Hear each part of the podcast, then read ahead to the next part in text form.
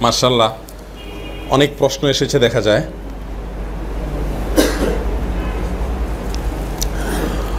আমরা প্রশ্নোত্তর পর্বে যাচ্ছি ইনশাআল্লাহ। আপনাদের কোনো প্রশ্ন থাকলে লিখিত দিতে পারেন। সবগুলোর উত্তর দিতে পারব কিনা জানি না। যতটুকু তফিক বলে ইনশাআল্লাহ হবে। আমরা কতক্ষণ পর্যন্ত যাব? আয়োজক ভাইরা কই? কত সময় পর্যন্ত যাব? আর কত সময় আছে আমাদের হাতে? নয়টা পর্যন্ত? তাহলে আধা ঘণ্টা আছে। মানুষ থাকবে না, সব পালাবে আবার। ঠিক আছে। আমি নারায়ণগঞ্জ থেকে আসছি, বহুত কষ্ট করে আসছি। ঢাকা শহরের ওই মাথা থেকে মাথা আসার চাইতে এখান থেকে চিটাং চলে যাওয়া অনেক ভালো। নতুন ড্রাইভার, রাস্তাঘাট দিয়ে আপনি কেবল ঘাম বাইরে গেছে, গাড়ি চালাইতে। আল্লাহ তালা তৌফিক দান করুক, জেজাকুমুল্লাহ খেরা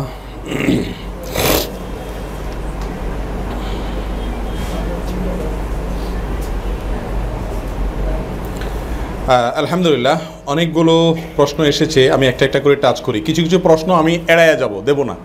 উত্তর। কথা বুঝেছেন? ফিল্টার করব। অতএব এটা এই জন্য করব যে কিছু কিছু প্রশ্ন থাকে উদ্দেশ্য থাকে খারাপ। ওটা প্রশ্ন দেখলে কিছুটা অনুমান করা যায়, অন্তরে হাত দিচ্ছি না। সেজন্য কিছু কিছু প্রশ্ন আমরা আগেই ফেলে দিব। আগে আগে বলে দিলাম আপনাদেরকে। কথা বুঝে আসছে? ডক্টর খন্দকার আবদুল্লাহ জাহাঙ্গীর রহমাউল্লাহ বলতেন, এনটিভিতে স্যার লাইভ প্রশ্ন উত্তর দিতেন, তো স্যার বলতেন যে, টেলিভিশন চ্যানেলে যারা প্রশ্ন করে আমাদের কাছে, তো এরা প্রশ্ন জানার জন্য করে না। এরা সব প্রশ্ন জানানোর জন্য করে। প্রশ্ন করবে, উত্তরটা মনের মতো পাইলে এবার একজন বলবে, দেখছস? আমি বলছিলাম যে, এই এই জন্য প্রশ্ন করে। তো এটা একেবারে খারাপ না, কিন্তু এটা কোনো কোনো ক্ষেত্রে খুব নিকৃষ্ট পর্যায়ে চলে যায়। অতএব এই টাইপের প্রশ্ন যেন আমরা না করি। প্রশ্ন করলাম বক্তাকে চেক করার জন্য, যাচাই করার জন্য হ্যাঁ এরপরে বিপদে ফেলানোর জন্য। এই টাইপের ফাউল প্রশ্ন আমরা করব না। অনেকে আবার রাজনৈতিক প্রশ্ন তুলে দেয় যে, যাতে করে মৌলবী উত্তরটা দিয়ে নি ফাঁসে। বুঝে আসছে কথা? তো এই ধরনের অসৎ উদ্দেশ্যে প্রশ্ন করা, এটা গুনাহের কাজ। আল্লাহ তালা মাফ করুন। আবার কিছু কিছু প্রশ্ন আছে যেগুলোর উত্তর আমার জানা নেই। সেগুলো তো আমি দিব না। জি, একটা প্রশ্ন আসছে, সাহারির সময় কীভাবে মোনাজাত করব? সিস্টেমটা বলে দিবেন। জি, মুনাজাতের বিশেষ কোনো সিস্টেম নাই। আপনি আল্লাহর কাছে হাত তুলে চাইবেন, হাত তোলা ছাড়াও চাইতে পারেন। এবং দোয়ার পদ্ধতি হলো আল্লাহ সুমাতাল্লাহ প্রশংসা করবেন, নবী সাসমের দূরত প্রেরণ করবেন, এরপরে আল্লাহর কাছে আপনার মনে যা চায় তা চাইবেন। আল্লাহ সুমাতাল্লাহ কোরআন কারিমিতে বলেছেন উদু রব্বাকুম তাদর খুফিয়া। তোমরা তোমাদের রবের কাছে কেঁদে কেঁদে আর গোপনে চাও। দোয়া করো। তাহলে দোয়ার দুটি পদ্ধতি আয়ের থেকে আমরা জানলাম যে কেঁদে কেঁদে এবং যতটা সম্ভব গোপনে। এখন আমাদের দেশে দোয়া মানে হলো কি? হুজুর দোয়া করে দেন। মানে হলো এবার হুজুর বলবে, আর সাথে সবাই আমিন বলবে, চিৎকার দিয়ে দিয়ে। দোয়া এভাবে রসুল আকাম সাল্লাহ সাল্লাম থেকে প্রমাণিত আছে, ইস্তেস্কা সালাতের ক্ষেত্রে আছে, আর দু একটা ক্ষেত্রে দেখা যায়। কিন্তু আপনার সচরাচর ব্যক্তিগত দোয়াগুলো সব হবে গোপনে, যতটা গোপনে করা যায়, কেউ আশেপাশে থাকবে না, আমি আল্লাহর কাছে একটু কাঁদবো, মন খুলে। আল্লাহ সুমাতার কাছে চাইব, হারাম জিনিস চাইব না, যেগুলো বৈধ সেগুলো চাইব, আর দোয়া কবুলের জন্য যে শর্ত, সেটা আগে নিশ্চিত করে নিব। হারামের সঙ্গে যদি সম্পর্ক থাকে, হারাম ইনকাম থাকে, আর দোয়া বউ বাচ্চা সব সহকারে করতে করতে কানতে কানতে, গড়াইতে গড়াইতে, শুইতে শুইতে একেবারে পুরো বিছানা সব পানিতে বাসায় ফেলান চোখের পানি। কোনো লাভ হবে না। এ দোয়া কবুল হবে না। রসুল আকাম সাল্লাহ সাল্লাম বলেছেন, বহু কষ্ট করে মানুষ বাইতুল্লাহ সফর করে, চুল এলোমেলো, গায়ে ময়লা, অনেক কষ্ট করে আসে, এসে দুই হাত তুলে আল্লাহ কাছে দোয়া করে। আন্না উস্তাজাবুলা কীভাবে তার দোয়া কবুল হবে? কারণ সে হারাম বক্ষণ করছে। হারাম এমন এক জঘন্য জিনিস। এটার ফলে আর দোয়া কবুল হয় না। দোয়া কবুলের জন্য এটা প্রতিবন্ধক। অতএব সে বিষয়টা নিশ্চিত করতে হবে যে হারামের সাথে আমার সংশ্লেষ নাই। যদি আগে কখনো থেকে থাকে, সেটা শুধুমাত্র মুখে আল্লাহর কাছে মাপ চাইয়া তবা করলে হবে না। যাদের যাদের সম্পদ মেরেছি, তাদের কাছে তাদেরটা পৌঁছে দিতে হবে। তারা না থাকলে তাদের ওয়ারিসদের কাছে দিতে হবে। তাদেরকেও যদি পাওয়া না যায়, ওই পরিমাণ সম্পদ তাদেরকে সবাবের উদ্দেশ্যে দান করে দিতে হবে। এরপরে আল্লাহর কাছে মাপ চাইতে হবে। তারপরে যায় মাফের আশা করা যেতে পারে। আপনি দুই কক্ত নামাজ বাদ দিছেন দু চারটা রোজা রাখেন রাখেন নাই। এগুলোর মাপ চাওয়া যত সহজ, বান্দার হক মারছেন, সেটার মাপ চাওয়া এত সহজ নয়। আল্লাহ তালা তৌফিক দান করুন আমাদেরকে। আমি নিরাশ করছি না। আমি বলছি, দোয়াগুলো যেন কবুল হয়, সে বিষয়টাকে এনশিওর করার জন্য আমাদেরকে দোয়া কবুলের জন্য যে বাধাগুলো আছে, সেগুলো দূর করে হাঁটতে হবে। সবচেয়ে বড় বাধা হলো কি? হারাম উপার্জন। আল্লাহ তালা তৌফিক দান করুন। আল্লাহ রসুল সাল্লাহ সাল্লাম সকালের পরে আর সিয়াম পালন করতেন না। এ হাদিসটির ব্যাখ্যা জানাবেন। অর্ধ সাবানের পরে আর সিয়াম পালন করতেন না। জি। অর্ধ সাবানের পরে, অর্থাৎ সাবানের দ্বিতীয় অর্ধে সিয়াম পালন না করা সুন্না বিশেষ করে শেষের দিনগুলোতে। এটার কারণ কয়েকটা হতে পারে। এর একটি হলো, শুরুর দিকগুলোতে শুরুর দিনগুলোতে সাবানের সিয়াম রেখে রেখে আমি নিজেকে অভ্যস্ত করলাম শেষের দিনগুলোতে একটা গ্যাপ রাখলাম যাতে রমাদানের সাথে সাবানের একটা কি থাকে? পার্থক্য থাকে। আমি শাবানের শেষের দিকেও সিয়াম রাখলাম, রমজানেও সিয়াম রাখলাম। তাহলে ওই দুইটার ভিতরে কোনো কি থাকল না পার্থক্য? আল্লাহর একটা বিশেষ নির্দেশ হলো রমজানের সিয়াম। আমি শাবান মাসের শেষের দিকে যখন সিয়াম রাখছি না, তাহলে অপেক্ষা করছি কিসের জন্য? রমজানের সিয়ামের জন্য। এই জিনিসটি অনেক সুন্দর। অতএব সেটাকে এনশিওর করার জন্য শেষের দিনগুলোতে কি না রাখা? সিয়াম না রাখা। আরও অনেক হেকমা এর পেছনে থাকতে পারে। তবে হ্যাঁ এটা শিখ, ঠিক বিশুদ্ধ হাদিস দ্বারা প্রমাণিত। নবী সাল্লাম সাহাবানের শেষের দিকগুলোতে কি করতেন না? সিয়াম রাখতেন না। বিশেষ করে একেবারে শেষের যে দিনটা শাবানের যেটাকে ইয়মশাক বলা হয়েছে হাদিসের ভাষায়, সেই দিনে সিয়াম পালন করা নিষেধ। রাখাই যাবে না শাবানের শেষের দিনে।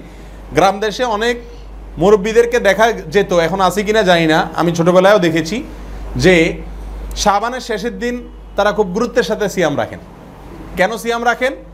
এই জন্য সিয়াম রাখেন যে, চাঁদ দেখা কমিটি চাঁদ দেখছে, সে ঠিক দেখছে না, ভুল দেখছে, কে জানে? আমি সিয়ামটা রাখলাম, যদি চাঁদ উঠে থাকে, তারা না দেখে থাকে, তাহলে তো রমজান হয়ে গেল, আর না হলে সাবান হয়ে গেল। এরকম বাই চান্সের কোনো স্কোপ ইসলামে নাই। তো এটা যেন না হয়, সেজন্য শেষের দিনটাতে কি রাখা? সিয়াম রাখা নিষেধ। এরকম কোনো পরিস্থিতি যেন তৈরি না হয়। রোজা রেখে কি টিভিতে সংবাদ দেখা যাবে? জটিল প্রশ্ন। প্রথম কথা হলো, রাসুল আকরম সাল্লাহ সাল্লাম হাদিসের ভেতরে সিয়াম প্রসঙ্গে বলেছেন, যে ব্যক্তি সিয়াম রেখে অনর্থক কথা আর অনর্থক কাজ পরিহার করল না, তো এই সিয়াম তার উপকারে আসবে না? সংবাদ দেখা কি আমার খুব গুরুত্বপূর্ণ কাজ। সংবাদ দেখার সাথে আমার কোনো বড় স্বার্থ সংশ্লিষ্ট আছে? সংবাদ জানার জন্য কিন্তু সংবাদ দেখার প্রয়োজন হয় না। সংবাদ জানার জন্য সংবাদ দেখতে হয়। দেখা ছাড়া সংবাদ জানা যায় না। বড় কিছু ঘটলে সবাই আমাকে জানাবে না।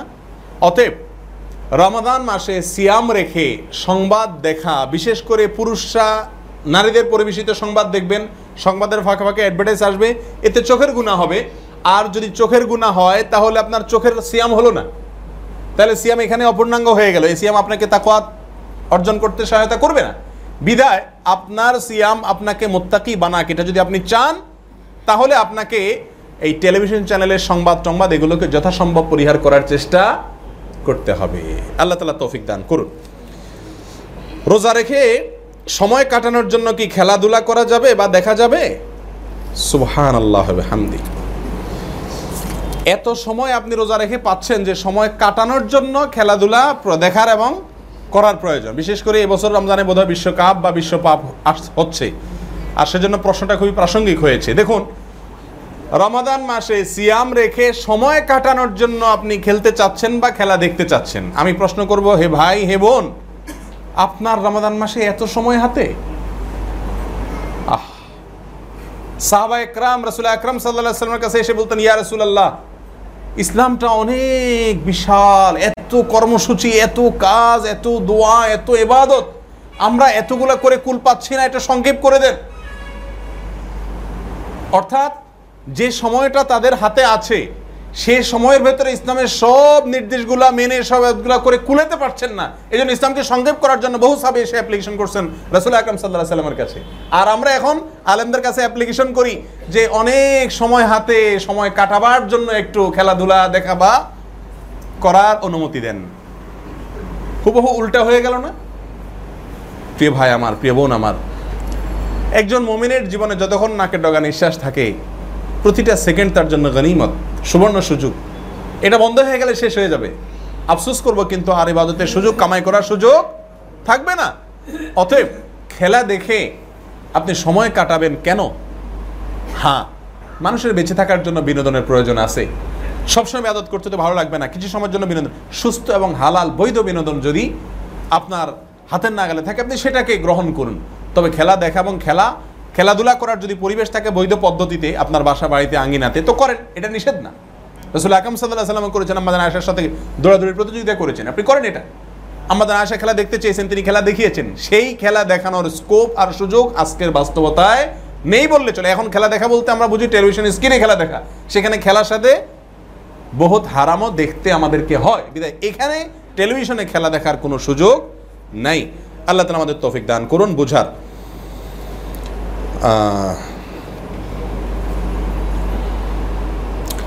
বেলা ডুবার সাথে ইফতার করি। আজান হয় পাঁচ মিনিট পর। ইহাতে সিয়ামের কোনো অসুবিধা হবে? সহিভাবে জানতে চাই। আজান যদি সূর্য ডুবার পরেও হয়, আপনি ইফতার সূর্য ডুবার পর পর করে ফেলেন। কোনো অসুবিধা নাই, বরং এটাই সুন্না রসুল আকরম সাল্লাহ সাল্লাম বলেছেন, আমার উম্মত যতদিন পর্যন্ত ইফতারি তাড়াতাড়ি করবে আর সাহারি দেরিতে করবে, শেষের দিকে করবে, ততদিন পর্যন্ত তারা কল্যাণের ভেতরে থাকবে। আমাদের সমাজে ইফতারের সময় হওয়ার সূর্য ডুবার সঙ্গে সঙ্গে ইফতার করলে অনেকে আশপাশ থেকে দমক দিয়ে বলে হ্যাঁ পেট কি সোলায় পড়ছে নাকি? সারাদিন না খায় রয়েছে এখন দুই তিন মিনিটের জন্য মরে যাবে নাকি? আর একটু সবর কর। বুঝে না যে ইফতারির সঙ্গে সঙ্গে করার ভেতরে সওয়াব বেশি। আর সাহারি, এটা যত দেরিতে করা যায়, সাহারি আমরা অনেক আগে করি। আজানের অল্প একটু আগে সাহারি শেষ করা দরকার, এটা শুন না তাড়াতাড়ি ইফতারি করা, দেরিতে সাহারি করা। শিয়াদেরকে আমরা দেখেছি সৌদি আরব থাকাকালীন সময়। এরা ইফতারি করে অনেক দেরিতে। অতএব রসুল আকরম সাল্লামের সুন্না হলো তাড়াতাড়ি কী করা ইফতার করা? যদি আজান দিতে দেরি করে, তো আপনি সালাত একটু পরে পড়েন, সমস্যা নেই, জামাত পরে হবে। কিন্তু ইফতারিটা কি করেন? সূর্য ডুবার পরে দেরি না করে সাথে সাথে করেন। আরেকটি প্রশ্ন করেছেন এক বোন আমি ফ্যামিলি নিয়ে আমেরিকায় থাকি। ওখানে আমরা মর্গেজে বাড়ি কিনেছি। ত্রিশ বছরে পরিশোধ করতে হবে। এটা কি সুদের সাথে জড়িত? এমত অবস্থা আমাদের করণীয় কি? দেখুন, বিস্তারিত পদ্ধতি তো আমার জানা নাই, বাকি সুদের সাথে জড়িত হওয়ার সম্ভাবনা তো প্রায় নাইনটি নাইন পার্সেন্ট। এই মুহূর্তে করণীয় কি? দেখুন, পৃথিবীতে থাকার জন্য একটা বাড়ির অবশ্যই প্রয়োজন, কিন্তু বাড়ির মালিক হওয়া এটা আদৌ প্রয়োজন না। থাকার জন্য একটা বাড়ি ভাড়া হতে পারে। আমি যদি নিজের অ্যাবিলিটি না থাকে বানানোর তো সুদের উপরে, সুদের লোন নিয়ে, সুদের উপরে ভিত্তি করে আমি বাড়ি বানাবো, এটা কোনো মুসলিমের কাজ হতে পারে না। মুসলিম তো ওই যে জীবনের সিয়াম পালন করতে গিয়ে আল্লাহ নির্দেশকে ফলো করবে। সুদকে আল্লাহ তালা হারাম করেছেন। সুদি লোন ছাড়া আমি বাড়ি করতে পারছি না, তো আমি বাড়ি করব না। এটা হলো মমিনের আদর্শ। এখানেই তো পরীক্ষা। এই জায়গাটাতে স্ট্রং হয়ে হারামকে না করতে পারা, আমি সম্পদশালী হব না, আমি বাড়িওয়ালা হব না।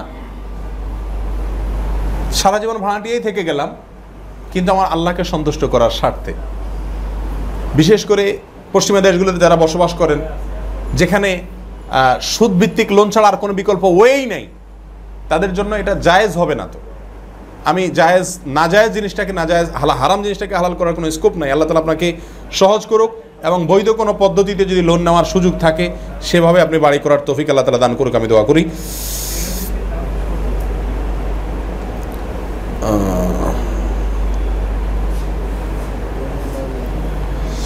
রমজানে দোয়া কবুলের সময়টা শুধু ইফতারের আগ মুহূর্ত নয়, বরং যতক্ষণ রোজা রাখে বা না ভাঙে তথা ইফতারের আগ মুহূর্ত পর্যন্ত থাকে, এ বিষয়ে আলোচনা করবেন। জি হ্যাঁ হাদিসের ভাষা আমি উল্লেখ করেছি আমার আলোচনাতে। তিন ব্যক্তির দোয়া আল্লাহ সুমাতালা ফিরিয়ে দেন না। যে হাদিসে এসেছে, সেখানে বলা হয়েছে আসম হাত্তা ইউফতের। অন্য বর্ণনা আসছে আসম হেইনা ইউফতের। রোজাদার ব্যক্তি, সিয়াম পালনকারী ব্যক্তি ইফতার করার আগ পর্যন্ত তার দোয়া কবুল হতে থাকে। তার মানে সারাদিন দোয়া কবুল হয়, এই হাদিস দ্বারা বোঝা যায়। আর কোন কোন হাদিসের ভাষ্য হলো এই নাই ইফতির সিয়াম পালনকারী ব্যক্তি যখন ইফতার করে, ওই সময়টাতে দোয়া কবুল হয়। তাহলে দুটোটা হাদিসকে সামনে রাখলে আমরা দেখি, সিয়ামের, সিয়ামকারী ব্যক্তি সারাদিনই দোয়া কবুল হয়, এটা হলো মূল কথা। সেই সাথে ইফতারের আগ মুহূর্তটা, এটা যেহেতু শেষ মুহূর্ত দোয়া কবুলের জন্য অতএব ওই টাইমটাতে আরও বেশি গুরুত্ব দিয়ে অবশ্যই কী করা উচিত? দোয়া করা উচিত। হ্যাঁ এখানে আরেকটি প্রশ্ন আসছে যে, এরকম অবস্থায় আমরা পরিবারের সবাইকে নিয়ে দলবদ্ধভাবে দোয়া করব? নাকি যার যার দোয়া শেষে করব? উত্তর হলো, অবশ্যই যার যার দোয়া শেষে করব। বাচ্চাদেরকে দোয়া শেখাবার জন্য যদি আপনার সাথে আপনি দোয়া করান, তাহলে সেটা অবশ্যই বিধেয়। সেটাতে নিষেধাজ্ঞা নাই। যে আপনার ছোটো ছোটো বাচ্চারা, তাদেরকে আপনি শিখিয়ে দিলেন, আব্বু আল্লাহর কাছে এটা বলো, ওইটা বলো, আল্লাহর কাছে চাও। তাদেরকে শিখাই দিলেন বা আপনার সাথে বলাইলেন তাহলে এটা জায়েজ আছে। তবে হ্যাঁ অ্যাডাল্ট যারা বড় আছেন বা হয়তো মুরব্বী একজন বললেন, সাথে অন্যরা আমিন আমিন বললেন, না, এ ধরনের না করে প্রত্যেকে যার যার দোয়া পার্সোনালি করাই কি? উত্তম। এবং এটাই সুন্নাসম্মত আব্বু বাইরে কাজ করে ইউরোপে, একটা রেস্টুরেন্টে এখানে হালাল হারাম মিক্সড এই ক্ষেত্রে এই ইনকামটার কি হবে? আমি এখনও স্টুডেন্ট আর আব্বুর এই ইনকামের দ্বারা যে সম্পত্তি হয়েছে তার উত্তরাধিকার কি হতে পারব? খুব জটিল একটি প্রশ্ন। দেখুন ভাই, বাবা অথবা স্বামী, অর্থাৎ অভিভাবক, তারা যদি হারাম উপার্জনের সাথে জড়িত থাকে, তাদের অধীনস্থরা যদি এমন হয় যে তাদের উপার্জনে কোনো সক্ষমতা নেই তারা উপার্জন অক্ষম। মেয়ে মানুষ, তিনি বাইরে যে উপার্জন করতে পারছেন না। ছোট বাচ্চা মানুষ এখনও বাইরে উপার্জন করতে পারছেন না। তাহলে সেক্ষেত্রে অভিভাবক যদি হারাম উপার্জন করে, বাধ্য হয়ে সেই হারাম তিনি গ্রহণ করতে পারবেন, যেহেতু তার কোনো বিকল্প হয়ে নাই। কিন্তু প্রশ্নকর্তা যেহেতু একজন ছাত্র মানুষ, আপনি তো আপনার বাবার যদি উপার্জন হারাম হয়, আপনি তো নিজে উপার্জন করতে সক্ষম। একজন কলেজের ছাত্র, তিনি অবশ্যই উপার্জন করতে সক্ষম। রিক্সা চালাতে অবশ্যই সক্ষম। কি বলেন? পারি না?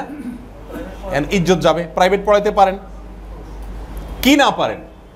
অর্থাৎ আমার কাছে হালাল হারাম বিষয়টা কতটা গুরুত্বপূর্ণ, এটা হলো মূল বিষয়। আমার বাড়িতে আগুন লাগলে, আমার গায়ে জামা আছে না, গেঞ্জি আছে, এটা আমি দেখব না। ঠিক না ঠিক ওখানে কিন্তু আমার ফেস্টিজ ইস্যুটা মূল না, আমার জীবন বাঁচানোটা মূল থাকে। তাহলে জাহান নামে যাওয়ার প্রশ্ন যেখানে থাকে, বিশ্বাস যদি হয় যে হারাম খেলে জাহান নামে যেতে হবে, তাহলে এখানে আমার ফেস্টিজ থেকে আসে? রিক্সা চালাই না কি চালাই আমাকে তো জীবন বাঁচাইতে হবে এবং হারাম থেকে বাঁচতে হবে। গত তিন চার দিন আগে ফেসবুকে এক যুবক ভাই আমাকে ইনবক্স করেছেন। বলেছেন, শেখ, বিপদে পড়েছি।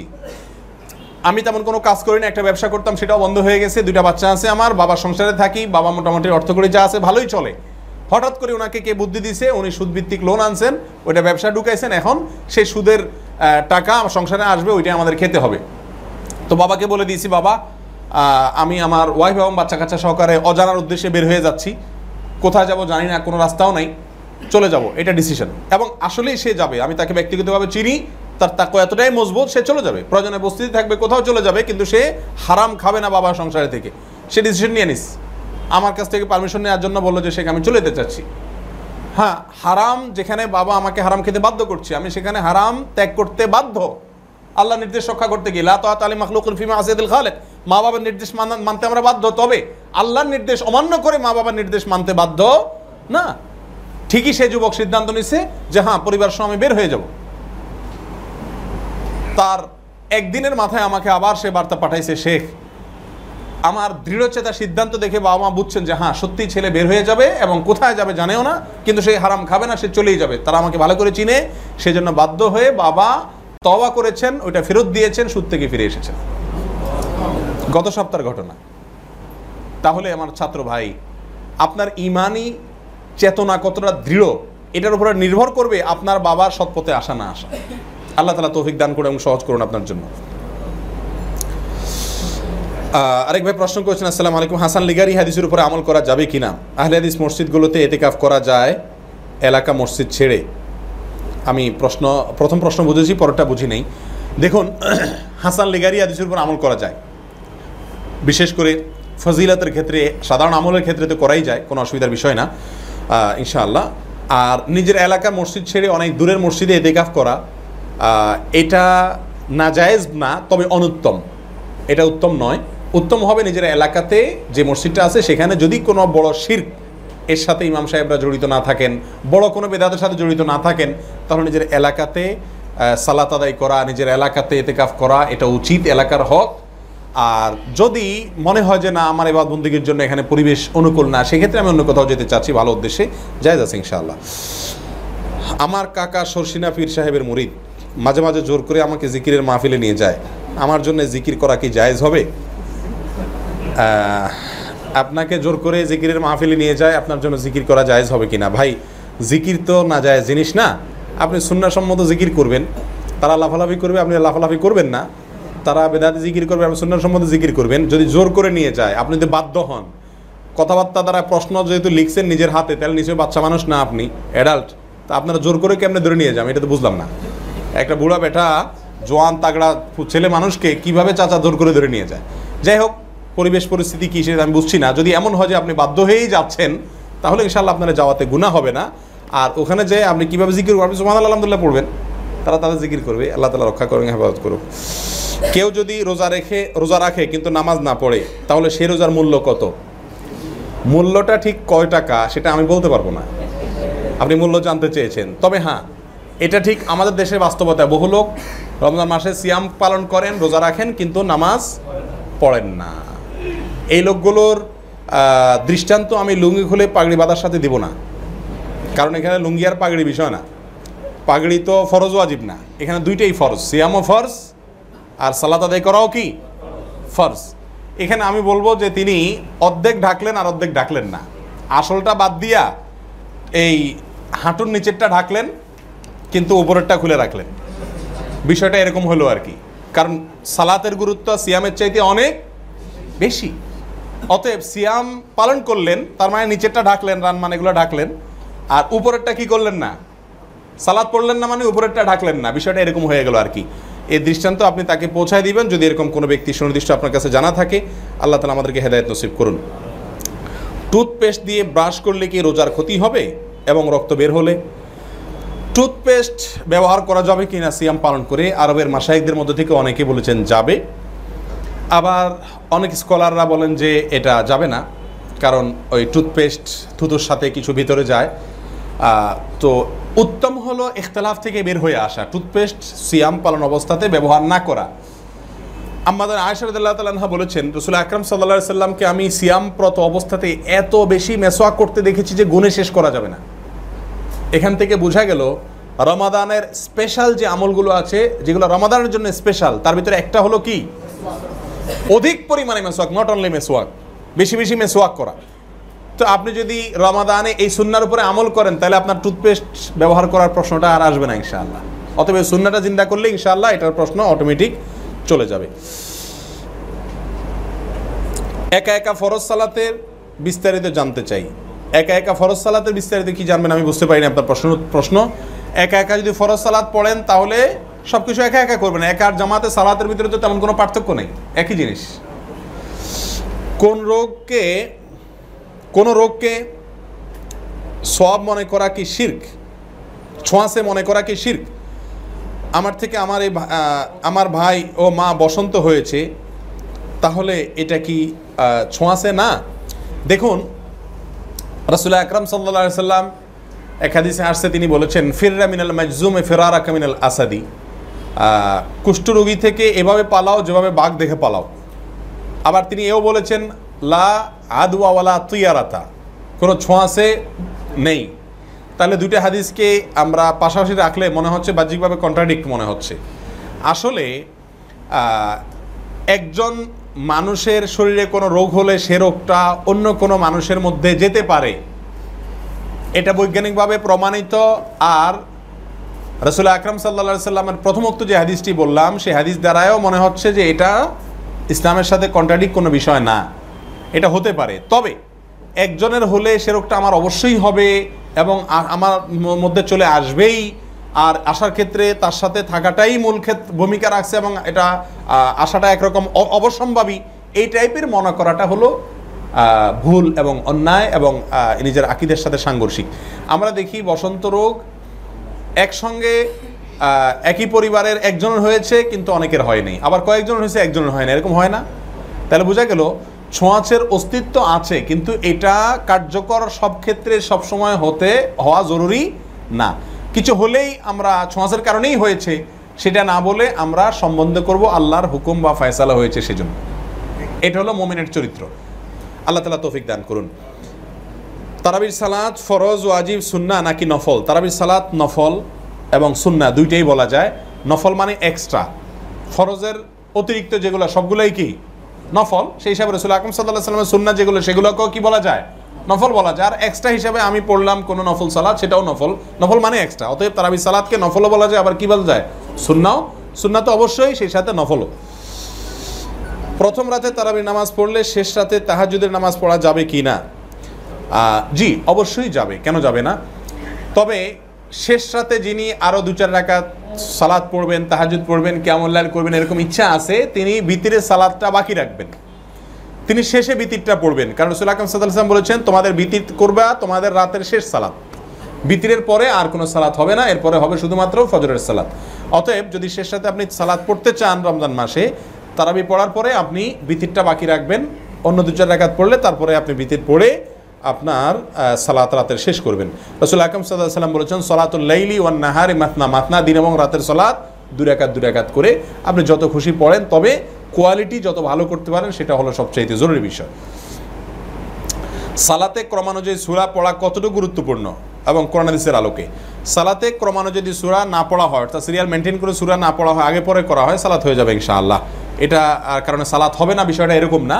তবে হ্যাঁ বিশেষ করে আয়াতের যে সিরিয়াল, এটা মেনটেন করা উত্তম এবং ভালো।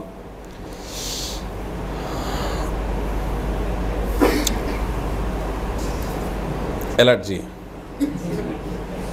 আসসালামু আলাইকুম শেখ। মক্কার আজানের জবাব বাংলাদেশ থেকে দিলে কীভাবে হয়?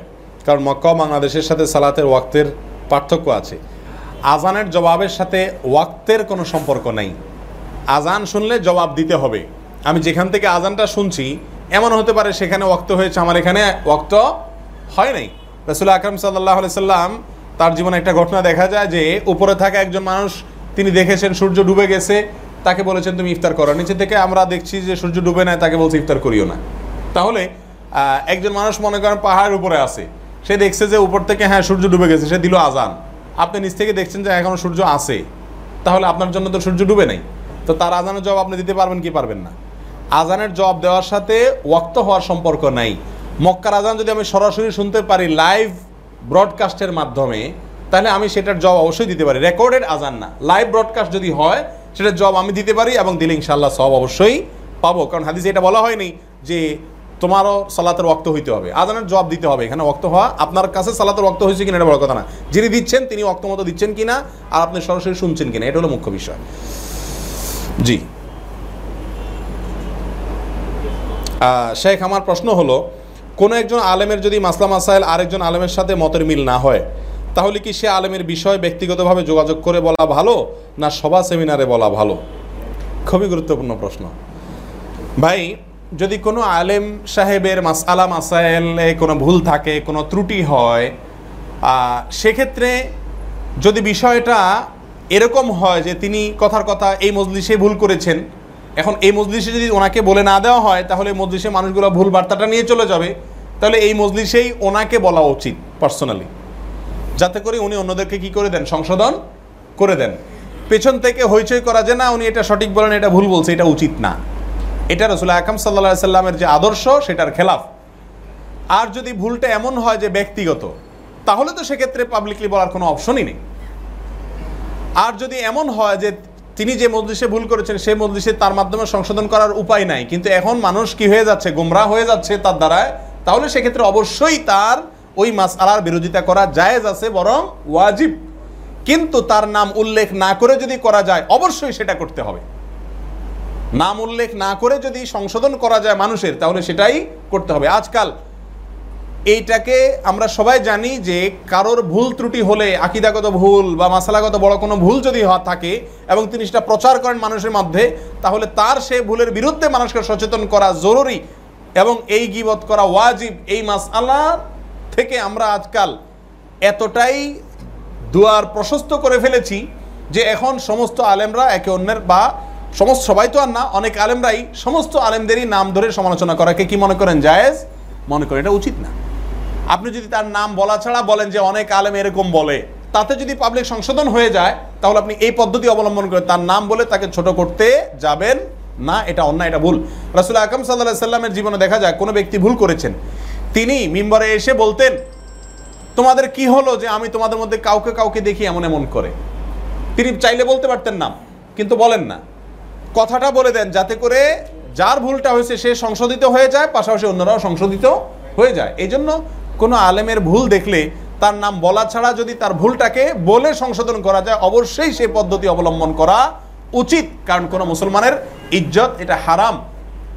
এটাকে নষ্ট করা কি নাই? জায়েজ নাই। আল্লাহ তালা আমাদেরকে বুঝার তৌফিক দান করুন। তারাবির সালাত আট বা বিশ নিয়ে কাদা ছোড়াছুড়ি না করে দেশের সকল হাফেজ ও মসজিদ কমিটির সদস্যদেরকে কি বলা যায় না যে সকল হাফেজ ধীরস্থিরভাবে তার তিল সহকারে দীর্ঘ সময় দীর্ঘ সময় নিয়ে আমরা সালাত আদায় করব? অত্যন্ত চমৎকার প্রস্তাব। এই কথাটাই তো বলতে চাইছি আমরা। তারাবি সালাতের রাকাত আট না বিশ। এই বিতর্কের চাইতে অনেক বেশি জরুরি, এটা কোনো বিতর্কের বিষয়ই হওয়া উচিত না। বরং হওয়া উচিত এটা, তারাবির সালাত কত ধীরস্থিরতার সাথে হওয়া উচিত, কত আস্তে আস্তে হওয়া উচিত, কত সুন্দর হওয়া উচিত। আট পড়ছেন না, বিশ পড়ছেন, মুখ্য নয়। মুখ্য হইল আস্তে পড়ছেন না, জোরে পড়ছেন। যে বিষয় নিয়ে আওয়াজ ওঠার দরকার, আমাদের দেশের প্রায় ম্যাক্সিমাম মসজিদে তুফান মিলের যে তারাবির সালাত হয়ে থাকে, এটার বিরুদ্ধে আমাদের সোচ্চার হওয়া উচিত। এবং এটা যদি আমরা কথা বলি, তাহলে হানাফি, আহলে হাদিস, কোনো কারোর কোনো দ্বিমত থাকবে? সালাত হুড়োহুড়ি করে পড়া উচিত না। এই কথাকে মানে না, এমন কোনো মুসলমান পৃথিবীতে আছে?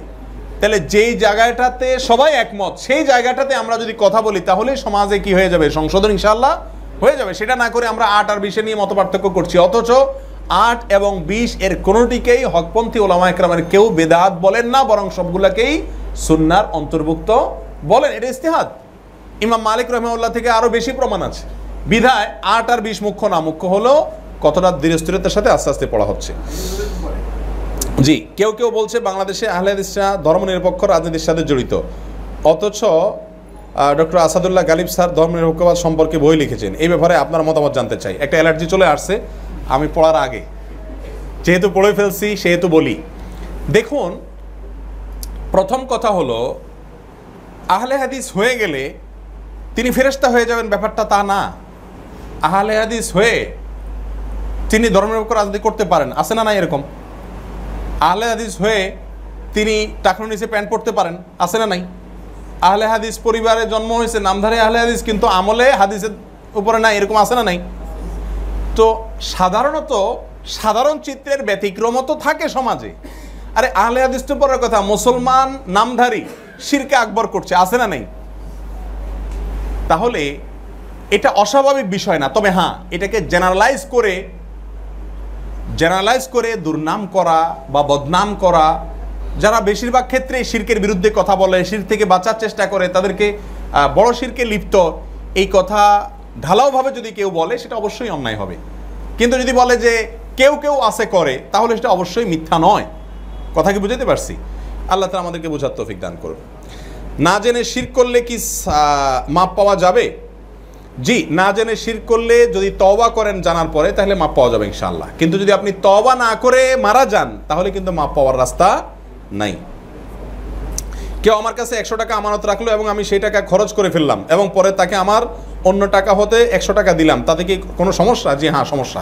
আমানতের সম্পদটা হুবহু ফেরত দিতে হয়, সেটাকে কি করা যায় না? আপনার চেঞ্জ বা পরিবর্তন করা যায় না, এখানে আপনার তবা করা উচিত। আমাদের দেশীয় হিসাবে ফিতরা পরিমাণ কতটুকু? ফিতরার পরিমাণ তো কোনো দেশের জন্য আলাদা হয় না। ফিতরার পরিমাণ তো আপনি খাদ্য দিয়ে যদি দেন, তাহলে সার হিসাবে যেটা হবে সেটা দিবেন। আড়াই থেকে তিন কিলো চাউল দিয়ে দিলে আপনার ফিতরা আদায় হয়ে যাবে। দাড়ি কতটুকু রাখতে হবে? দাড়ি কতটুকু রাখতে হবে? এর কোনো সীমা রাখা হাদিসে বলা হয় নাই? নবী সাল্লাম বলেছেন আফুল্লো হা তোমরা দাড়িকে লম্বা করো। দাড়িকে তোমরা ছেড়ে দাও। দাড়িকে ছেড়ে দিতে হবে, অর্থাৎ দাড়িকে লম্বা করতে হবে, এটা হলো মূল বিষয়। কিন্তু নির্দিষ্ট কোনো পরিমাণ, দূর থেকে দেখা যায় এই পরিমাণ রাখলে হবে, এরকম কোনো কথা নাই। বুখারি হাদিসে আসছে, আব্দুল ইবনে অমর রাদিয়াল্লাহু তাআলা এক মুষ্ঠির পরে অতিরিক্ত অংশ কেটেছেন হজের সময়। বুখারিতে আসছে। এটা আব্দুল ইবনে অমর রাদিয়াল্লাহু তাআলা আমল পাওয়া যায়। কিন্তু রাসূল সাল্লাল্লাহু আলাইহি সাল্লাম থেকে কাটার বিষয়ে কোনো নির্দেশনা পাওয়া যায় না, বরং দাড়িকে লম্বা করতে বলা হয়েছে। অনেকগুলো প্রশ্ন, একটা একটা করে, অনেকে দুই তিনটা করছেন একটা করে দিই। রোজার নিয়ত কীভাবে করব? নাওয়াইতু আন আসুমা গাদান বলে দেখুন, এ বিষয়ে বহু আলোচনা ইতিপূর্বে হয়েছে, লম্বা চড়া আলোচনার দরকার নেই। নিয়ত করা ফরজ, বলা ফরজ না। অন্তর দ্বারা নিয়ত করে আর মুখ দ্বারা নিয়তের কথা বলে। বলাটা এটা সরিয়া সম্মত না। অন্তর দ্বারা মুখ ইয়ে করতে হবে। আমি প্রশ্ন করব যে আপনি যে সিয়ামের জন্য নামাইতু পড়তেছেন, আপনি দান সৎকা করেন না? তো দান সৎকা করার সময় বলেন দা নাওয়াই তু সৎকা। এরকম দেখছেন কখনো? আপনি যখন গরিবরে দশটা টাকা দেন, এটা ইবাদত না?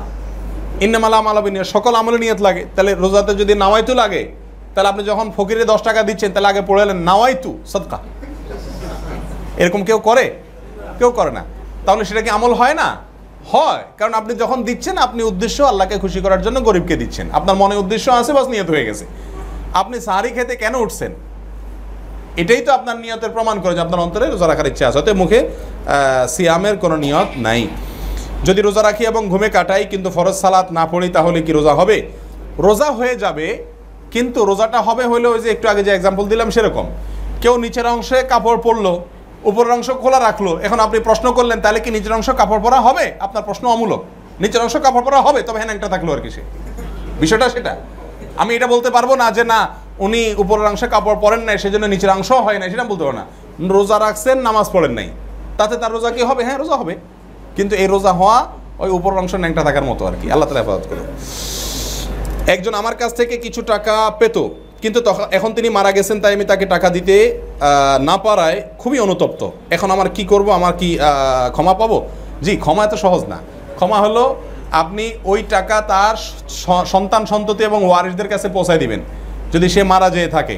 যদি তাদেরকে খুঁজে পাওয়া অসম্ভব হয়, তাহলে সেই পরিমাণ টাকা গরিবকে দান করে দিবেন। ওই ব্যক্তি সব পাবে সেই আশায়। তার আমল নামা যোগ হবে সে আশা দান করে দিবেন, তাহলে ইনশাল্লাহ আপনি মুক্ত হয়ে যাবেন। আপনি এখন আল্লাহ কাছে কেঁদে কেটে মাপ চাই, কোনো লাভ হবে না। পয়সা করি বা অন্যের হক মারলে ওইটা পরিশোধ করতে হয়, তারপর আল্লাহ কাছে মাপ চাইতে হয়। পরিশোধ না করে মাপ চাওয়া, এটা হলো কূপে, মনে করেন এটা বিড়াল পড়ছে মারা গিয়ে। এখন আপনি বিভিন্ন ফেকার মশালা অনুযায়ী এত বালতি পানি ফেলে দিলে পাক হবে বা এটা করলে হবে, ওইটা করলে হবে, আপনি এখন পানি ধুমসে ফেললেন, কিন্তু এই বিড়াল ভিতরেই থাকল। কোনো লাভ হবে?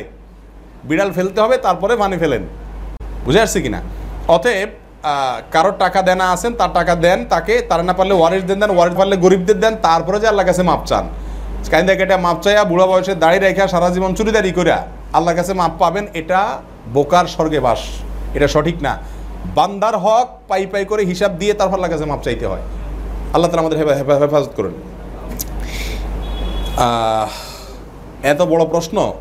ইমাম মানে নেতা থাকে, তাকে মেনে চলবো। আমার প্রশ্ন হলো, আমি হানাফি মাঝহাবের ইমাম, এর পেছনে নামাজ আদায় করলে আমার নামাজ হবে কি না এখানে আমি তেনার মতো করে নামাজ আদায় করছি না। ইমাম মানে নেতা এই জন্য তাকে মানতে হবে। আপনি এই জিনিসটাই ভুল বুঝছেন। ইমাম সম্পর্কে রসুল আকাম সাল্লাহ সাল্লাম বলেছেন, ইন্নামা জুয়াইল ইমাম উতাম্মা বিহি। সালাতের জন্য যে ইমাম ধার্য করা হয়েছে এই ইমাম ধার্য করা হয়েছে, এই জন্য যে তাকে দেখে দেখে সে যখন করে তার পরে যেন কাজগুলো করেন। এটা হলো উদ্দেশ্য, অন্য কোনো উদ্দেশ্য না। আপনি অক্ষরে অক্ষরে তাকে ফলো করবেন, তিনি ভুল করলে আপনি ভুল করবেন। বিষয়টা সেরকম না। এখানে ইমাম যদি ভিন্ন মাঝহাবের হয়, ভিন্ন দৃষ্টিভঙ্গির হয়, তার পেছনে সালাত আদায় করা যাবে কি না অবশ্যই যাবে। যাবে না, শুধু পড়তে হবে। যদি আপনি এরকম কজ দেখাইয়া জামাত ত্যাগ করে বাসায় একা একা নামাজ পড়েন, আপনি গুণাগার হবেন। হাদিসে আসছে, সল্লু খালফা কুল্লি বার্রি নফাজিরি নেককার হোক আর বদকার হোক, ইমাম ভালো হোক আর মন্দ হোক, তার পিছনে সালাত আদায় করতে হবে। আর সেখানে মাঝহাবি ইখতলাফের কারণে সালাত আদায় করতে পারবেন কিনা এই প্রশ্ন রাখা একেবারেই অমূলক। জি, জোহর, আসর, এশা বা মাগরিবের সালাতের প্রথম রাকাত ছুটে যায়। তাহলে ইমামের সালাম ফেরানোর পরে যখন অবশিষ্ট রাকাত পড়ব, তখন কি সুরা ফাতিহার সাথে অন্য সুরা পড়া যাবে? বিষয় হ্যাঁ বিষয়টা বেশ বিস্তারিত এবং আলোচনা সাপেক্ষ। পড়া যাবে। আপনি জিজ্ঞেস করছেন যে পড়া যাবে কিনা। পড়লে যে গুণা হবে, হারাম হয়ে যাবে, সেটা এরকম না, পড়া যাবে। বাকি আলোচনা আরও অনেক বিস্তারিত আছে। আসসালামু আলাইকুম। নবী রসুল সাল্লাহ সাল্লামের মৃত্যুর পর কি অবস্থায় আছেন? রসুল আকরম সাল্লাহ সাল্লাম মৃত্যুর পরে কি অবস্থায় আছেন? কে আজব প্রশ্ন চিন্তা করেন। তিনি কি অবস্থায় আছেন? আমি কীভাবে বলব, বলেন। চাঁদ দেখা নিয়ে অনেক অনেক কি প্রশ্ন বুঝে নাই। আমাদের করণীয় কি? চাঁদ দেখা কমিটি তাদের দায়িত্ব সঠিকভাবে পালন না করলে আমাদের করণীয় কি? দেখুন চাঁদ দেখা, কমিটি যদি চাঁদ দেখার ক্ষেত্রে ত্রুটি করে, সেক্ষেত্রে আল্লাহর কাছে তারা দায়ী হবেন। আপনি সরাসরি দায়ী হবেন না। তবে হ্যাঁ চাঁদ দেখা সুন্না আজকে একটা রোগে পরিণত হয়েছে আমাদের যে আমরা চাঁদ দেখা কমিটির ডিসিশনের দিকে তাকায় থেকে, আমরা কেউ চাঁদ দেখি না। রসুল আকরাম সাল্লাহ সাল্লামের সুন্না হলো চাঁদ দেখা এবং চাঁদ দেখলে একটা দোয়াও শিখে দিয়েছেন তিনি। আল্লাহ আহিল্লাহ আলাই নাবিল আমনি আল ইমান ওসালামাত ইসলাম, রব্বি অরব্বুকাল্লাহ এটা চাঁদ দেখার দোয়া। অতএব আপনি চাঁদ দেখার দোয়া পড়বেন। চাঁদ দেখবেন। আজকাল কেউ চাঁদ দেখে না, সবাই দেখে টিভি। মোবাইল, ওই নিউজ দেখে আর কি। যে হেলাল কমিটি কি বলছে? আরে ভাই, হেলাল কমিটি কি এটা পরে দেখেন না, আগে একটু চাঁদটা খোঁজেন। বলে ঢাকা শহরে চাঁদ খুঁজবো কেমনে? চারপাশে বিল্ডিং আর বিল্ডিং সাথে উঠে যান, খালি মাঠে যান। চেষ্টা করেন না স্বভাব পাবেন তো। চাঁদ দেখ, যদি দেখার চেষ্টাও করেন তবু একটা সুন্না চিন্তা করার জন্য আমল করলেন। আর যদি চাঁদ দেখে যান, দোয়া করলেন। না দেখলে চেষ্টা করার সব পাবেন ইনশাআল্লাহ, অতএব চাঁদ দেখা উচিত। আর হেলাল কমিটি যদি, চাঁদ দেখা কমিটি যদি ভুল ডিসিশন দেয় এর দায়ভার তাদেরকে বহন করতে হবে। আপনার ইনশাআল্লাহ দায়বার বহন করা লাগবে না। কোনো ব্যক্তি যদি মসজিদে নামাজ পড়ে, ওই ব্যক্তির কতটুকু সামনে দিয়ে হাঁটা চলা করা যাবে? দেখুন, এ বিষয়ে রসুল আকরম সাল্লাহ সাল্লামের হাদিসে সুস্পষ্ট কিছু বলা আছে বলে আমার জানা নাই। ওলামা একরামের কয়েকটি মত পাওয়া যায়। কেউ সালাদ পড়ছে আপনি তার সামনে দিয়ে হেঁটে যেতে বাধ্য অন্য কোনো হাঁটার রাস্তা নাই, সেক্ষেত্রে আপনি কতটুকু দূর দিয়ে যেতে পারবেন? কেউ কেউ বলেছেন যে তার সেজদা পর্যন্ত যে এরিয়া আছে, এই এরিয়ার বাইরে দিয়ে আপনি যেতে পারবেন। আর কেউ কেউ আরও দূরের কথা বলেছেন। আবার অনেক ওলামা একরাম বলেছেন, যত দূর দিয়ে গেলে ওই সালাত আদায়কারী ব্যক্তি ডিস্টার্ব হবে না। তত দূর দিয়ে আপনি চলবেন। তো এক্ষেত্রে সবচেয়ে নিরাপদ হলো যতটুকু দূর দেওয়া সম্ভব, ততটুকু বেশি দূর দিয়ে যাওয়া, যাতে করে ওই ব্যক্তির সালাতে মনোযোগ নষ্ট না হয়।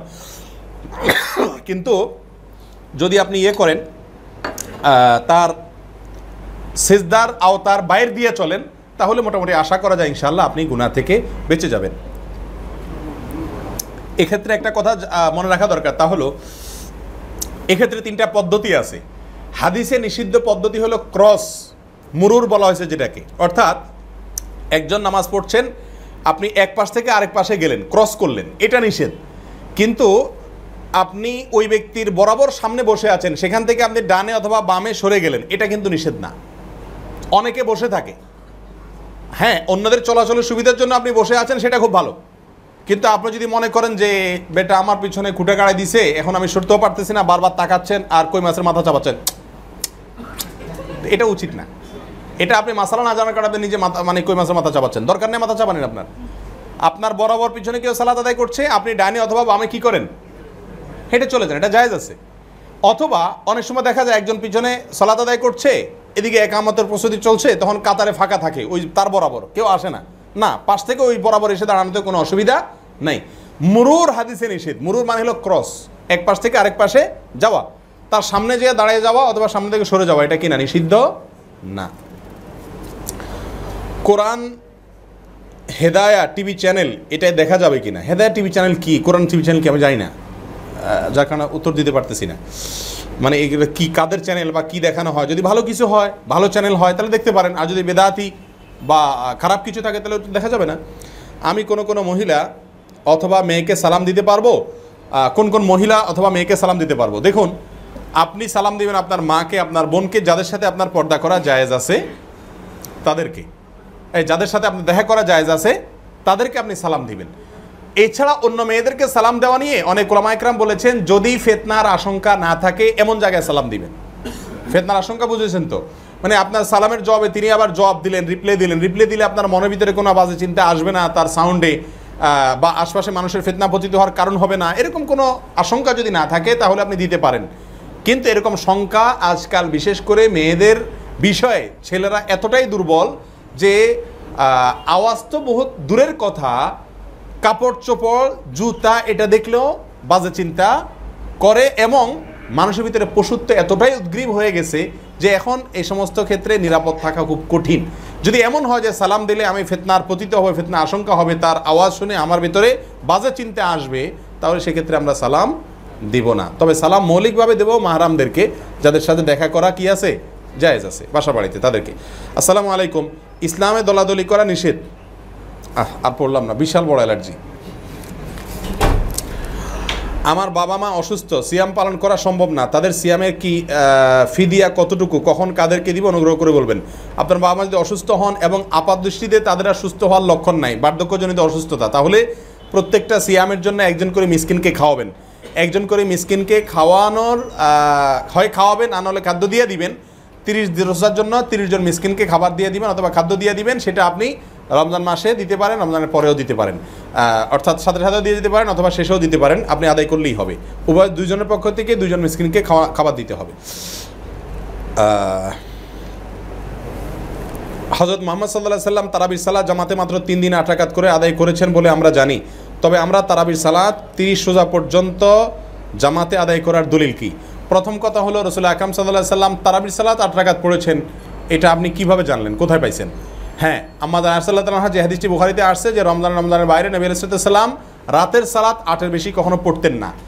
এটা একটা কমন বিষয়, কিন্তু রমজানকে ফিক্স করে তারাবির নাম দিয়ে আপনি রাকাত সংখ্যা ঠিক করে দিচ্ছেন, এরকম কোনো হাদিসে স্পষ্ট আসছে? আসে নাই? এরপরে আসেন তারাবির সালাত রসুল আকরম সাল্লাম জামাতে পড়েন না আমরা কেন পড়ছি? আমরা কেন পড়ছি? এর কজ নেবেন, এর উত্তর নেন। রসুল আকরম সাল্লাহ সাল্লাম বলেছেন, আমার পরে তোমরা অবকর অমরের অনুসরণ করিও। কথাটা কার? রসুল আকরম সাল্লাহ সাল্লাম তিনি যেহেতু বলেছেন, আমার পরে তোমরা আবকর ওমর অনুসরণ করিও, তাহলে রসুল আকরম সাল্লাহ সাল্লামের পরবর্তীতে অমরদুল্লাহ তাল্লাহর যুগে সাহাবিরা জামাতে সালাত আদায় করেছেন এবং এ ব্যাপারে একজন সাহাবিও ব্যতিক্রম ছিলেন না, ভিন্ন ছিলেন না। সবাই জামাতে সালাত আদায় করেছেন। তাহলে রসুল আকরম সাল্লাহ সাল্লাম যে বলেছেন যে, আমার পরে অবকর ওমর অনুসরণ করিও, এক্ষেত্রে অবক্রম অনুসরণ করাতে আমরা বেদাত করছি না বা কোনো অন্যায় করছি না। আজকাল এমন কিছু মূর্খের আবির্ভাব হয়েছে যারা তারাবির সালাদকে বেদাত বলে এবং নাউজুবিল্লাহ বলে অমরদুল্লাহ তালা এই বেদাত আবিষ্কার করছেন। মানে বেয়াদুবির কোন পর্যায়ে গেলে আল্লাহ রসুল সাল্লাহ সাল্লামের খলিফা বেদাত আবিষ্কার করছে, সব সাহাবি বেদাত করছে, উনি সুন্নি হয়ে গেছে। তো ইসলাম এত বেশি বুঝে ফেলানো, এটা লক্ষণ খুব খারাপ। আল্লাহ তালা আমাদেরকে বোঝার তৌফিক দান করুন। তবে হ্যাঁ তারাবির সালাদ জামাতে পড়তে আমরা কেউ বাধ্য না, কেউ যদি একা একা আদায় করে বাসায়, কোনো অসুবিধা নেই। রমজান মাসে শয়তান বেঁধে রাখা হয়। বেঁধে রাখা হলে মানুষকে ধোকা দেয় কীভাবে? ভাই, এসব তো পুরান কথাবার্তা। তারপরে প্রশ্ন করেছেন। শয়তান বেঁধে রাখলে তারপর আবার ধোকা দেয় কেমনে? ফ্যানের সুইচ বন্ধ করার পরেও কিছুক্ষণ চলে। চলে কি চলে না? আগের গতিতে চলে না, কিন্তু কিছুক্ষণ তো শয়তান যে ডোজ দিয়ে গেছে রমজানের আগে, ওই ডোজ রমজান মাসে কিছুটা থাইকা যায় অনেক সময়। এক, আর দ্বিতীয় উত্তর হলো, শয়তান বাঁধছে নফস তো বাঁধে নেই। মানুষকে মন্দ কাজের নির্দেশ শুধু শয়তানই করে না, শব্দ শয়তানরে দিয়েন না। আপনার নিজের নফস মন্দ কাজের জন্য কি করে? প্ররোচিত করে। কর্ণে করিম আল্লাহ সুবহানাহু স্পষ্টভাবে বলেছেন, ইন্নান নাফসাল্লাহ আম্মারাতুম বিশ্বু মন্দ কাজের নির্দেশ করে কে? প্রত্যেকটা মানুষের প্রবৃত্তি। আপনার শয়তানকে বানছে, বর্ডারে বানছে, কিন্তু ভেতরটা তো অবশ্যই আছে। এই জন্য কিছু কিছু দুষ্টামি এবং খারাপ কাজ আমরা দেখতে পাই। তারাবির নামাজ না পড়লে গুণা হবে কি না না না পড়লে গুণা হবে সেটা বলা যাবে না। তবে ইচ্ছাকৃতভাবে আহ, মানে তারাবির সালাত ত্যাগ করা উচিত না। হ্যাঁ মাঝে মধ্যে আপনি বাদ দিলেন কোনো কারণে যে অসুবিধা হবে না ইনশাল্লাহ রোজা হয়ে যাবে। অনেকে তারাবির নামাজ পড়তে না পারলে রোজা রাখে না। অনেক যুবক পোলাপানে জিজ্ঞেস করে রোজা রাখোস না কেন? তারাবি পড়তে না আজকে। তো এটা মূর্খতা আর কি সোজা কথা। আল্লাহ হেফাজত করুক। তারাবি না তারাবি না পড় রাখা জরুরি তারাবি জরুরি না কিন্তু রোজা রাখা কি? জরুরি। তারাবি ছাড়াও রোজা রাখা যায়। পাঁচ নামাজ তবে সাথে সুন্নত নামাজ না পড়লে গুণা হবে কিনা? না পাঁচ ওয়াক্ত সাথে সুন্নত নামাজ না পড়লে রসুল আকরম সাল্লাহ সাল্লাম যে জিনিসগুলো নিয়মিত করতেন সেগুলো বিনা কারণে ছাড়া উচিত না কোনো মুসলমানের জন্য। তবে যদি কখনো কদাচিৎ ছুটে বা বাদ যায়, তাতে গুণা হয়ে যাবে, কবিরা গুণা হয়ে যাবে এরকম বলাও যাবে না। আমাদের দেশে যে সময় ইফতার করি, তা কতটুকু সঠিক? সঠিক সময় জানালে খুশি হব ইনশাআল্লাহ। সঠিক সময় তো হলো সূর্য ডুবার পরে। আপনি যখন নিশ্চিত হবেন সূর্য ডুবে গেছে, তখন কি করবেন? ইফতার করবেন ইনশাআল্লাহ। যে সন্তান হ্যাঁ আজান হোক আর না হোক, আজানের সাথে সম্পর্ক নেই। সম্পর্ক হলো সূর্য ডুবার সাথে। আজান মহাজন সাহেব একটু পরেও দিতে পারে। মহাজন সাহেব তো ইফতার করে তারপর আজান দেয় সাধারণত। তাহলে মহাজন সাহেবের আজান মূল বিষয় না। মূল বিষয় হলো মানে সূর্য ডুবছে, এটা নিশ্চিত হওয়া। নিশ্চিত হয়ে গেলে আপনি ইফতার করে ফেলবেন। যে সন্তানের আকিকা করা হয় না বা বাবা মা কোনো কারণে সন্তান আকিকা দিতে পারে না, সেই সন্তানের দোয়া বাবা মা পায় কিনা? অবশ্যই পাবে। সন্তানের আকিকা যদি বাবা মা দিতে না পারে, তাহলে ওই সন্তানের দোয়া নাকি বাবা মা পাবে না। এরকম প্রশ্নকর্তার প্রশ্ন দ্বারা বোঝা আছে, এরকম কোনো রসম রেওয়াজ বা কোনো ধারণা কোথাও আছে এটা ভুল ধারণা। তাহলে গরিব মানুষ যাদের আকিকা দেওয়ার সামর্থ্য নাই, এরা জীবনে ছেলে মেয়ের দোয়া পাবে না। এটা তো আজগুবি কথাবার্তা। না, এটা ঠিক না, ভুল কথা। খুব বেশি লম্বা প্রশ্ন। সময় কম। আসসালামু আলাইকুম, হাজার। শবে বরাতকে অনেকে বেদাত বলে। এটা কি ঠিক? শবে বরাতকে বেদাত বলে। হ্যাঁ শবে বরাত, এটা তো বেদাত। শবে বরাত এই শব্দ কানাডিসে কোথাও আসে নাই। শব্দ হলো লাইলাতুন নিসফে মিন শাবান। হ্যাঁ তবে হ্যাঁ শবে বরাত বা নিসফ লাইলাতুন নিসফে মিন শাবান, এই রাতে রসুল আকরম সাল্লাহ সাল্লামের একটি হাসান সূত্রে হাদিস দ্বারা বোঝা যায়, মানুষকে আল্লাহ সুমাতাল্লাহ সাধারণ ক্ষমা ঘোষণা করেন। এই জন্য তাইমিয়া রহমাল্লাহ বলছেন, এই রাতের ফজিলত আছে। কিন্তু এই রাতকে কেন্দ্র করে আমাদের দেশে যা হয়, সেটার ম্যাক্সিমাম বিষয়কে বেদাত না বলে কোনো উপায় নাই। যেমন মসজিদে একত্রিত হতে হয়, না হলে ইমাম সাহেবের চাকরি থাকবে না তারপরে দলবদ্ধভাবে দোয়া করতে হয়, এবাদতবন্দি করতে হয়। কবর কবর জিয়ারাত সম্পর্কে তো আশরাফ আলী থানবী রহমাল্লাহ এমদাদুল ফতোয়া কিতাবে লিখেছেন যে এর কোনো ভিত্তি নেই। এটা জাল হাদিস। এ হাদিসের অবস্থা এত খারাপ যে এটাকে মৌজু বলা যায় রীতিমতো। অতএব সবরতকে কেন্দ্র করে যা হচ্ছে আমাদের সমাজে, এই যে হালুয়া, রুটি শহর এগুলো বেশিরভাগই ভিত্তিহীন এবং এগুলো সব মনে করলে অবশ্যই বিদাত এটা। তবে হ্যাঁ যেটুকু ফজিলত প্রমাণ আছে, শুধু এটুকুই বলা যাবে, এর বাইরে না, আল্লাহ তালা হেফাজত করুক। সালাতে সিয়ামরত অবস্থায় দাঁত ব্রাশ করা যাবে কিনা গেছে উত্তর। বাচ্চাদের খেলার জন্য খেলনার পশু পাখি যেমন বিড়াল, বাঘ, হাতি অথবা পুতুল দেওয়া জায়েজ কিনা? এতে করে রহমতের ফেরিস্তা ঘরে ঢুকবে কিনা? দেখুন আয়সাদুল্লাহ তাল আনহা সহ সাহাবা একরামের একাধিক সদস্যকে দেখা গেছে। ছোট ঘোড়া দিয়ে বা বিভিন্ন জীবজন্তুর দিয়ে পুতুল দিয়ে তারা খেলেছেন। রসুল আকরম সাল্লাহ সাল্লাম নিষেধ করেন নাই। এই জন্য যদি এটা অপমানিত অবস্থায় থাকে, এটাকে শোকেসে রাখা না হয় খুব সম্মানজনক অবস্থায় রাখা না হয় তাহলে এটা জায়জ আছে। তবে অবশ্যই পরিহার করা ভালো, বিশেষ করে এই জন্য যে আমরা এটাকে একটা পর্যায়ে কি করি? শোকেসে উঠাই। আর তাছাড়া আজকাল বিশেষ করে নানাভাবে প্রতিমা পুজো পুজো আমাদের সমাজে প্রবেশ করতেছে, নানাভাবে। অতএব যথাসম্ভব এগুলো থেকে দূরে থাকা উচিত, যদি আমাদের শিরকের দুয়ার এগুলোকে খুলে দেয়। দুটি বাচ্চা হওয়ার পর যদি কেউ কয়েক বছরের জন্য জন্ম নিয়ন্ত্রণ পদ্ধতির মাধ্যমে বাচ্চা না নেয়, এটা কি জায়জ আছে? উল্লেখ্য, সময়ের সাময়িক সময়ের জন্য জন্ম নিয়ন্ত্রণ পদ্ধতির কথা বলা হচ্ছে। জি হ্যাঁ সাময়িক সময়ের জন্য জন্ম নিয়ন্ত্রণ পদ্ধতি জায়েজ আছে শর্ত সাপেক্ষে। তাহলে কেন করছেন জন্ম নিয়ন্ত্রণ? যদি এই জন্য হয় যে আয় ইনকাম কম, এখন খাওয়াতে পারবেন না, তাহলে হারাম। আল্লাহ সুমাতাল্লাহ কোরআন স্পষ্টভাবে বলেছেন যে তোমরা আল্লাহ তাকতুল আউলাদকুম খাসিয়াত এমলাক খাদ্যের অভাবে বাচ্চাদেরকে হত্যা করিও না, তোমরা ভ্রূণ হত্যা করিও না, নাহনু বা ইয়া ইয়াকুম। আমি তাদেরকে তোমাদের সবাই রিজিক দিব। রিজিকের অভাবে, পয়সার অভাবে, বেতনের অভাবে, টাকা কম, আয় কম, সেজন্য সন্তান এখন নেব না। এটা যদি হয় তাহলে এটা হারাম হবে। হ্যাঁ আর যদি এমন হয় যে এখন এই মুহূর্তে আরেকটা বাচ্চা হলে দুইটা বাচ্চা একসাথে পালন করতে পারব না, মায়ের কষ্ট হবে, বাচ্চা আরেকটা দুধ পাবে না, অথবা যেই পরিবেশে আসি এই বাসাতে আরেকটা বাচ্চা হয়ে গেলে কষ্ট হয়ে যাবে দুটার এই সমস্ত কজে যদি হয় স্বাস্থ্যগত কারণ বা পরিবেশগত কারণ, তাহলে জায়েজ আছে। তবে স্থায়ীভাবে না হয়ে অবশ্যই সেটা অস্থায়ী হতে হবে। আমার বাচ্চাকে ছোটোবেলা থেকে দিনী জ্ঞান দিয়ে বড় করার ইচ্ছা, ইনশাআল্লাহ। কিন্তু বাচ্চা দাদা দাদের কাছে থাকে বেশিরভাগ সময়। তারা উভয় টিভি দেখেন এবং হিন্দি সিরিয়াল দেখেন, যেটা বাচ্চার উপরে প্রভাব ফেলে। বাসায় টিভি রাখা কতটুকু জায়েজ? রামাদান মাসে টিভির ফেতনা থেকে কীভাবে বাঁচা যায়? বাচ্চার উপরে টিভির ভয়াবহতা কীরূপ কার্টুন দেখা যাবে কি না একটু বিস্তারিত বলুন। দেখুন, টেলিভিশনের প্রভাব বাচ্চার উপরে অনেক বেশি পড়ে। বিশেষ করে দাদা, দাদি যদি বাচ্চাকে টেলিভিশনে বাজে জিনিস দেখায় এবং আস্তে আস্তে ছেলে টেলিভিশন আসক্ত হয়ে যাবে এরকম মনে হয়, তাহলে অবশ্যই আপনি দাদা, দাদির কাছ থেকে বুঝিয়ে শুনিয়ে যেভাবে হোক, আপনার বাচ্চাকে আপনি দূরে সরাইতে হবে। যদি তাকে দিনদার হিসাবে বড় করতে চান ছোটবেলা যদি এই রোগ ঢুকে যায়, পরবর্তীতে এই বাচ্চাগুলো আর দিনের পথে আসার সম্ভাবনা একেবারেই ক্ষীণ হয়ে যায় সোজা কথা। আর এছাড়া এটা স্বাস্থ্যের জন্য ক্ষতি, দিনের জন্য ক্ষতি, চোখের জন্য ক্ষতি, মেধার জন্য ক্ষতি, সব দিক থেকে ক্ষতি। বিধায় এ বিষয়ে সাবধান থাকা উচিত। কার্টুনের কথা আপনি বলেছেন, বাচ্চাদের কার্টুন দেখানোর ক্ষতি বহুবিধ। সেরাই ক্ষতি আছে দুনিয়াবি জাগতিক ক্ষতি আছে। বিধায় বাচ্চাকে শারীরিক যেসব খেলনা আছে, সেগুলো দেওয়ার চেষ্টা করুন। কার্টুনের এডিকশন আজকাল বাচ্চাদের মধ্যে ভয়াবহ আকার ধারণ করছে। বিধায় দিকে আমি বলব, আপনি যাবেন না। আমরা জানি যে খেলার মধ্যে তিনটা খেলা শুননা আর বিচিয়ে টাইপ খেলা হারাম। যেমন লুডো, ক্যামেরা, দাবা, এখন এছাড়া বাকি খেলাগুলো কি হারাম? দেখুন, সুনির্দিষ্ট কিছু খেলাকে হাদিসের ভাষা নিষেধ করা হয়েছে। লুডো এবং আপনার ওই দাবা, এই টাইপের যে খেলাগুলো আছে, এগুলোকে স্পষ্টভাবে হাদিসের ভাষা নিষেধ আছে। বিধায় এগুলো আমাদের জন্য জায়েজ নাই। আর কোনো খেলা যদি শারীরিক কসরত হয় এবং সেখানে খেলোয়াড়দের এক পক্ষ আরেক পক্ষকে কোনো আদান প্রদান না করে এবং শরীয়তের কোনো বিধান লঙ্ঘন না হয়, তাহলে সেটা কি হবে? জায়েজ হবে ইনশাল্লাহ ফরজ গোসলের সময় মাথা মাসের সম্পূর্ণ চুল কি ভিজাইতে হবে? জি, ফরজ গোসলের সময় আপনাকে অজু করতে হবে, মাথাও মাসে করতে হবে। অতএব অজুতে যেরকম মাসে করেন, এখানে সেভাবে মাসে করবেন। মেয়েরা কি ঘরের ভিতরে টি শার্ট পরতে পারবে? এটা কি পুরুষদের অনুকরণ হবে? ঘরের ভিতরে মেয়েরা কি পোশাক পরবে? এ বিষয়টি মেয়েদের একান্ত ব্যক্তিগত বিষয় এবং তার স্বামী যদি হয়, থাকেন বাসাতে, বিবাহিত হন, তাহলে স্বামীর রুচির বিষয়। তবে অবশ্যই ইয়াহুদি খ্রিস্টান এবং ফাসেক মেয়েদের অনুকরণ অনুসরণ থেকে দূরে সরে আসা উচিত। ফাসেক মেয়েরা, তারা পুরুষদের সাথে বেশভূষা ধারণ করতে পছন্দ করে। দিনই মেয়েদের, দিনদার মেয়েদের অবশ্যই তাদের থেকে ব্যতিক্রম থাকা উচিত এবং তাদের অনুকরণ করা উচিত না। বিধায় টি শার্ট পরে বাসা বাড়িতে থাকা হারাম হবে সেটা বলব না, তবে যদি আপনার এটা আপনার সমাজের ফাসেক মেয়েদের ট্র্যাডিশন হয়, তাহলে মোত্তাকি মেয়েদের ট্র্যাডিশন হওয়া উচিত, এর খেলাফ, অর্থাৎ এমন পোশাক পরা উচিত যা মোত্তাকি এবং ফাসেকদেরকে পৃথক করা যায়, আলাদা করে দেয়, এরকম থাকা উচিত।